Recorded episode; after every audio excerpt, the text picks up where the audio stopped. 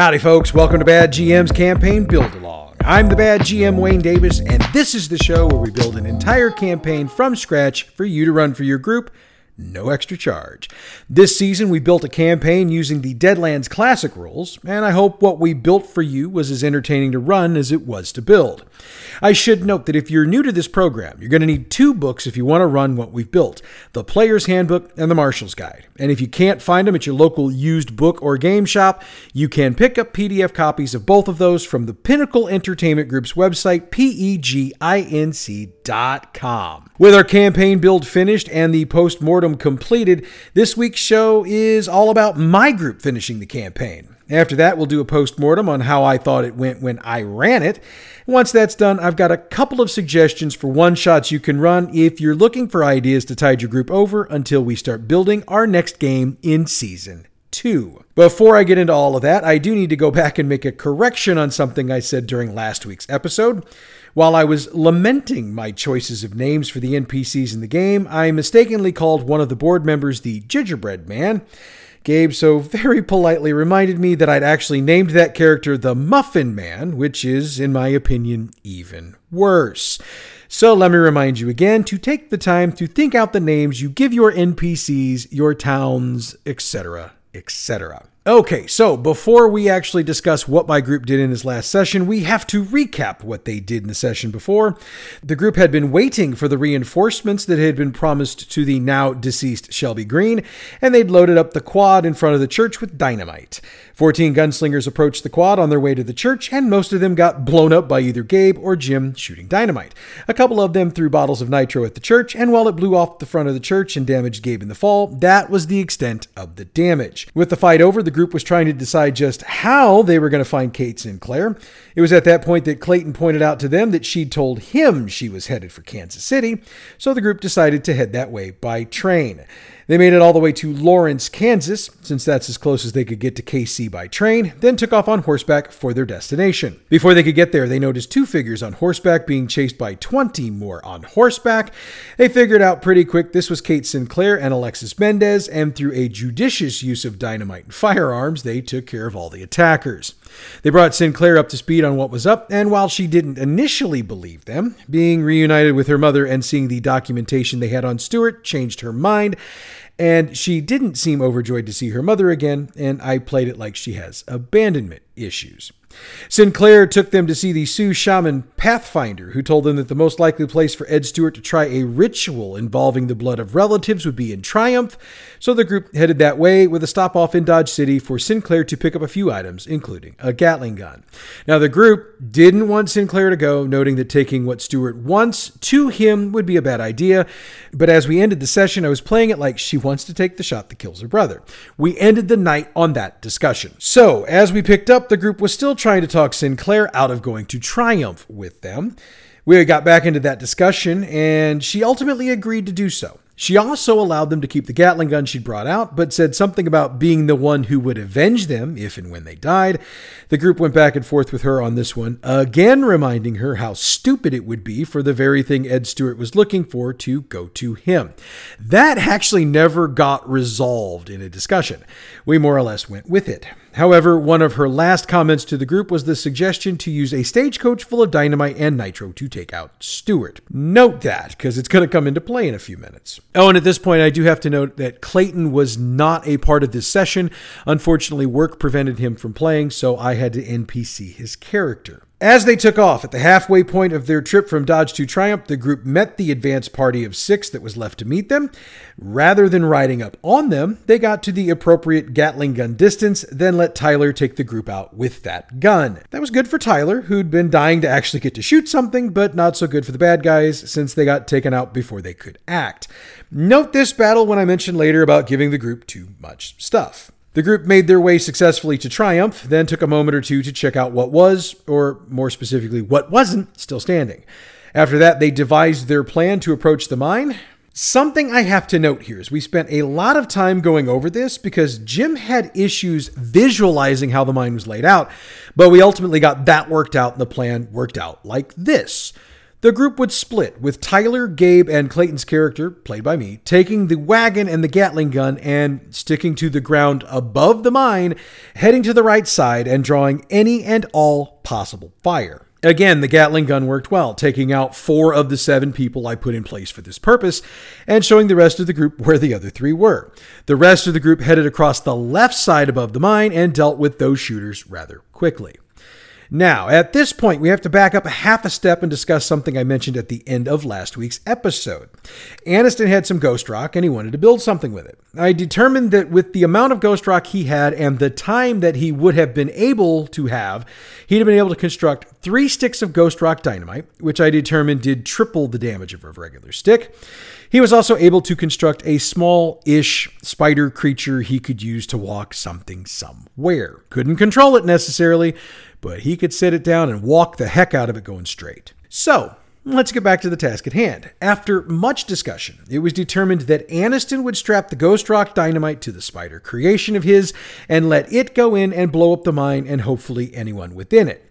However, they wisely decided that someone would need to scope out the mine first to see where Ed Stewart and his minions were. Checking stats, I realized Clayton's character would be the best choice, and rolling exceptionally well, I got a 45 on his sneak, he was able to get in without being seen or heard and was able to mentally map out the mine. When he got back out, he relayed the information, including the multiple twists and turns. So, with that new information in hand, Aniston realized he was going to need to take the spider in and let it go after the last curve because it wouldn't be able to maneuver around and could potentially blow up early and cause an issue. Tyler decided he was going to go along for help, noting that his character has a death wish.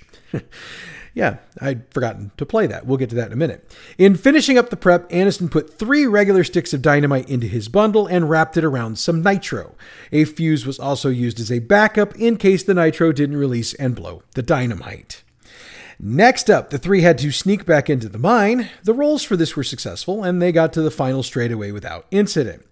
Aniston lit the fuse and let the spider go. I made a roll behind the screen to see if it went straight. No problem, it went straight. Once they let it go, they had to run in order to get out of the mine before it collapsed. Now, before I get to those rolls, it should be noted that the rest of the group decided to move back well away from the mine before this started because, well, because they're smart enough to know that this might not end well. So, I had Aniston and Tyler make rolls to get out, and I made one for Clayton. What they didn't know was that the target number was 18. Aniston got a 19, Tyler a 42, and Clayton got a 25. From a cinematic standpoint, here's how I described it. Clayton actually started running out before the spider was let loose, as Tyler was there to deal with anything that might come up during the last moment. He got to just about the first turn in the mine when Tyler basically Forrest Gumped his way past him. And for the record, the group did the on your left line from Captain America to describe how they saw it going. Tyler got out of the mine well before the explosion, with Clayton coming out a bit after him. Aniston, on the other hand, was still running when the explosion happened, with the concussive force of the blow throwing him clear of the mine entrance and face first into the ramp leading down into it. For the visual of the explosion itself, since the bundle Aniston sent in would do 39d20 damage, I described it as the implosion explosion of the nuclear bomb tests in the desert back in the day. You can Google search those and YouTube search those if you'd like. And for those who insist on actually rolling, Gabe did that very thing and it did almost 1,000 points of damage. So, needless to say, Ed Stewart and his minions were basically vaporized in the explosion. With Ed Stewart taken care of and their mission complete, the group discussed their next move. Tyler decided his character would go back to Missouri with his original mission having been completed. The rest of the group decided to stick around and rebuild Triumph, and they discussed the basics of doing that very thing. We didn't get too deep into it, but far enough along that they had a basic idea of what they were going to do. And that's how we ended our campaign. So, with Ed Stewart dead and another campaign wrapped up, I wanted to do like we did last week and do a post mortem. This time, I wanted to look at how the game went from the perspective of running it rather than building it. Much like last week, I'm sure I'm going to be a lot harder on myself than I probably should be, but my hope is that you learn from what I did so that you can make your game even better. But before I proverbially rip myself a new one, let's check out the things I thought went well with the group. The very first thing I'd note is there was a really good dynamic with the group. Despite the differences in ages, since my players range in age from 18 to 49, Everyone really seemed to gel well as a group, and I've been in enough groups over 40 years of role playing to appreciate when I've got a group that gets along as well as this group did. Even with Jim needing to drop out for a bit, the arrivals of Tyler and Clayton, the fact that Aniston is Jim's son, the overall dynamics stayed the same, with everyone willing to laugh and joke with each other, and nobody taking the actions of others in the group personally. It was just understood that players make decisions, and while we may not like or agree with them, it's their prerogative. Another positive for me was how the early parts of the game went. I felt like, as a GM, I was in a groove. The NPCs were treated as individuals. I was role playing in character with the players, and there was a feel that every interaction was a meaningful one. Again, I've played in enough games where this wasn't the case to appreciate it when it happens. However, as I'll note in a minute, it didn't last. To an extent, I liked the way I was able to think on my feet when my group didn't follow what we'd built out. This happened frequently throughout the campaign, and while I was able to shift a lot faster later on due to having built out more campaign than I needed, Early on in this process, when I was still searching for the major hook for the campaign, it took a lot more effort to come up with things on the fly that not only seemed to work with the storyline, but also not be too much. Now, those weren't all successes, and again, we'll touch on that in a minute. I also felt that this was the first time in a very long time that I was well prepared for every game session of a campaign. Usually, I spend several nights before the game trying to slog through the rule books and my old notes to try to figure out what I'm going to have the group do on a given night. However, this time I had the basics all in front of me and I could focus on the role play, the fights, and the curveballs my group threw at me. Now, most of that can be credited to the fact that I recorded a podcast every week that built out scenarios. I, I think I've mentioned it before, but I basically used my recording script for this podcast as my game notes for a given session since I not only had all of the material we'd created, but also the recaps from my group's previous sessions, so I could look back as need be to see what they'd said and where they'd been. So that allowed me to not have to do quite as much prep work, which lowered my stress levels and allowed me to have more fun. And that's the big one for me here. I had fun running this game. Even when my group had me pulling out my hair over decisions they made, I was still having fun. While I've had some fun from time to time in other games, running this game felt more like fun and less like work. Again, I think I have you to thank for that, since if I didn't have a place to build a game and discuss how things were going, I might have needed more therapy than I already get. So, thank you. So, those are the positives. I'm sure there were more, but those were the ones that came to me the quickest when I was writing the show, so they're the ones that get the love. With the positives out of the way, let's break down the stuff I'm really not so happy about. Going all the way back to character creation, I wasn't happy with the diversity of the characters in this game. Or, more to the point, I wasn't happy with the lack of diversity. Pretty much everyone built a variation on a gunslinger. Sure, they had a few differences between them, but they all had guns and used them as their primary method of dealing with things. It would have been nice to have a blessed or maybe a hex slinger, as it would have brought another level of interesting to the campaign. However, I do have to note that Scott and Jim were the only ones who'd played the game before. So I don't blame the others for not playing the safer choices. And look, I don't want it to sound like I blame Jim or Scott for playing what they played either. I just wish we'd had a little more diversity. I don't know how I'd change that moving forward, but it's something that kind of just gnawed at me throughout the entire campaign. Now, while I did just say we didn't have a lot of diversity in the characters, I do need to note that Aniston built his character out with the idea of being a mad scientist.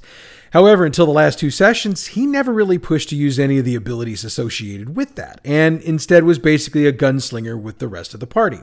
And while I can put some of that on him, I do have to put some of that on myself as well because I should have been taking into account that he's new to the game and I should have built in some opportunities for him to utilize his skills. I mean, Scott got plenty of opportunities to use his cool skills, and Gabe got a lot of chances to gamble. So if I can give them that space, I should have done the same for Aniston, and that's on me. Another thing that runs along those same lines is utilizing the backgrounds of the characters. I noted in one of the first episodes of this podcast that I'd had my players come up with backgrounds for their characters.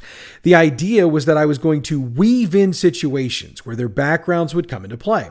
And early on, I was working on doing that with Jim's character. However, once he had to drop out, I had to drop that particular character thread. And I never bothered to pick up another one with any other character. Tyler's character would have been perfect for this, as his Native American background lent itself to a wealth of possible interactions that I didn't take advantage of. So, in the long run, I wasted some of my players' time by having them come up with backgrounds I really never bothered to use. That being said, I did make a few mistakes with those who did have interesting backgrounds, specifically Gabe and Scott. We'll start with Gabe. I've noted on more than one occasion that his character was a pacifist. Now, the definition of a pacifist is someone who doesn't believe in war and would rather negotiate or talk their way out of a fight instead of fighting. Early on, Gabe was playing it the way I thought worked best for the background. However, as I look back on it, I should have had him thinking more about the use of force than I did. Don't get me wrong, just because he's a pacifist doesn't mean he's going to let someone shoot him down without defending himself. It, it doesn't work like that. I just think maybe I should have found a mechanism or created one for him so that he'd have to have that internal debate a little bit more. Again, it would have made for some interesting roleplay, and I missed it because I didn't stay on the ball. Scott's situation was a bit different, and I'll use it to bridge the background issue and the next issue I want to address. He got the ability to speak with the recently dead, and it's an ability he utilized throughout the campaign. So, in that way, it's not like I didn't give him plenty of opportunities to use his background. What I did was to not use the power in the way I should have. First off, it shouldn't have been as easy for him to get information as it was, as there's supposed to be rolls made to determine whether or not he could even speak with the spirit, since the spirit can choose to not speak with him if it chooses. Sure, there were going to be those times when it was dramatically appropriate to have the spirit choose to speak with him, but in a number of cases, it should have been a lot harder. Also, he was able to get way more information than he should have ever been able to get. Again, those are on me and not him because I didn't hold him to the power the way I probably should have. Now, you can make an argument that I used the spirit of the rules rather than the rules as written, but I'll counter by saying I went a bit far even on the spirit of the rules. Now, that leads me to the point about rules. To be honest, no GM uses all of the rules the way they're written. Heck, a lot of GMs don't use all the rules, period. But I messed up a couple big ones, and they changed the way the campaign worked. The first one was the combat system. I got to admit, I never quite got the feel for it, so I was kind of making up the rules for how shots hit all along, rather than making sure I understood what the target numbers should be, or how the hits actually worked. That worked out well for my players, since they probably got a lot of hits they shouldn't have gotten. It also worked with the dynamite, as they got way more bang for their buck. However, it also caused them to just carve through the bad guys without any consequences, and without consequences, a group might be a bit more willing to run headlong into danger. I also didn't use the healing rules the way I should have, and that again made a difference in how the game worked out. True, if I'd used rules as written, it probably would have been a really short campaign, but I'd like to think I'd have softened how tough I made some of those encounters if my group had been having a more difficult time. I'm going to do one more here, then I'm done. I mentioned earlier that I thought I did some really good off the cuff things during the campaign. I also did some really lousy ones. See the Gatling gun that I mentioned earlier. I also gave out too much money, especially to Gabe through his gambling. I also totally changed the trajectory of the campaign when I worked the widow situation off the cuff and I made her into darn near a godlike character. I off the cuffed some stuff in Utah with the Mormons, and that wound up making things easier as well. There aren't too many easy solutions for that, other than to be better aware of what I'm doing and not be afraid to pause the game for a bit if I need to quickly work something out. Anyway, that's the postmortem on my group running our campaign. If I take what I've learned here and apply it in the future, it's worth it. If I keep making the same mistakes, then we've got a problem. We'll see what I've learned when we get into the Fallout campaign. Well, since we've still got some time left, let's talk about the other things you can be doing with your group if you're done with Deadlands but don't want to get into anything long term before we start building the Fallout campaign. For the record, we're about three weeks away from building that campaign since we'll have a couple of setup episodes before we start building. So, if you run something for about four weeks, you'll be in the sweet spot. Keeping that in mind, you've got a ton of good options. You could do what I'm doing with my group, which is to have them create characters, then run the adventure in the back of the Fallout book as an exercise in learning how the game works. For that, you'll want to make sure you've got two copies of each character because anything they gain during the practice run won't carry over into the campaign. That should take care of a session, maybe two, depending on how much actual game time you get in. So there's another thing you can do to burn some time and have some fun. You could pick up a D&D adventure and run it. Just have your players create their characters at the lowest level the module requires. Or if you want to put a spin on it, create enough characters for one for each group member plus one extra, then have them do a blind draw for characters. I sometimes use this method for one shots to get my players to try new things. Now, sometimes it's not very popular because somebody gets a class they don't like, but I like it for the reason of forcing them to stretch the role playing wings a bit further than they might otherwise choose to do. Now, here's where I get to plug something that I personally dig and am looking forward to run myself. Adventures in ADHD is a module written for 5th edition by the folks at Awfully Queer Heroes. You can check out the Kickstarter they did for that, and it will take you to their website where you can pick up a PDF to run now and order a physical copy for later. The way it's laid out, it'll take you three or four weeks to run, possibly, so that's always another good choice. If you're looking for a palate cleanser after everything your group has gone through, Toon is a game I'd recommend.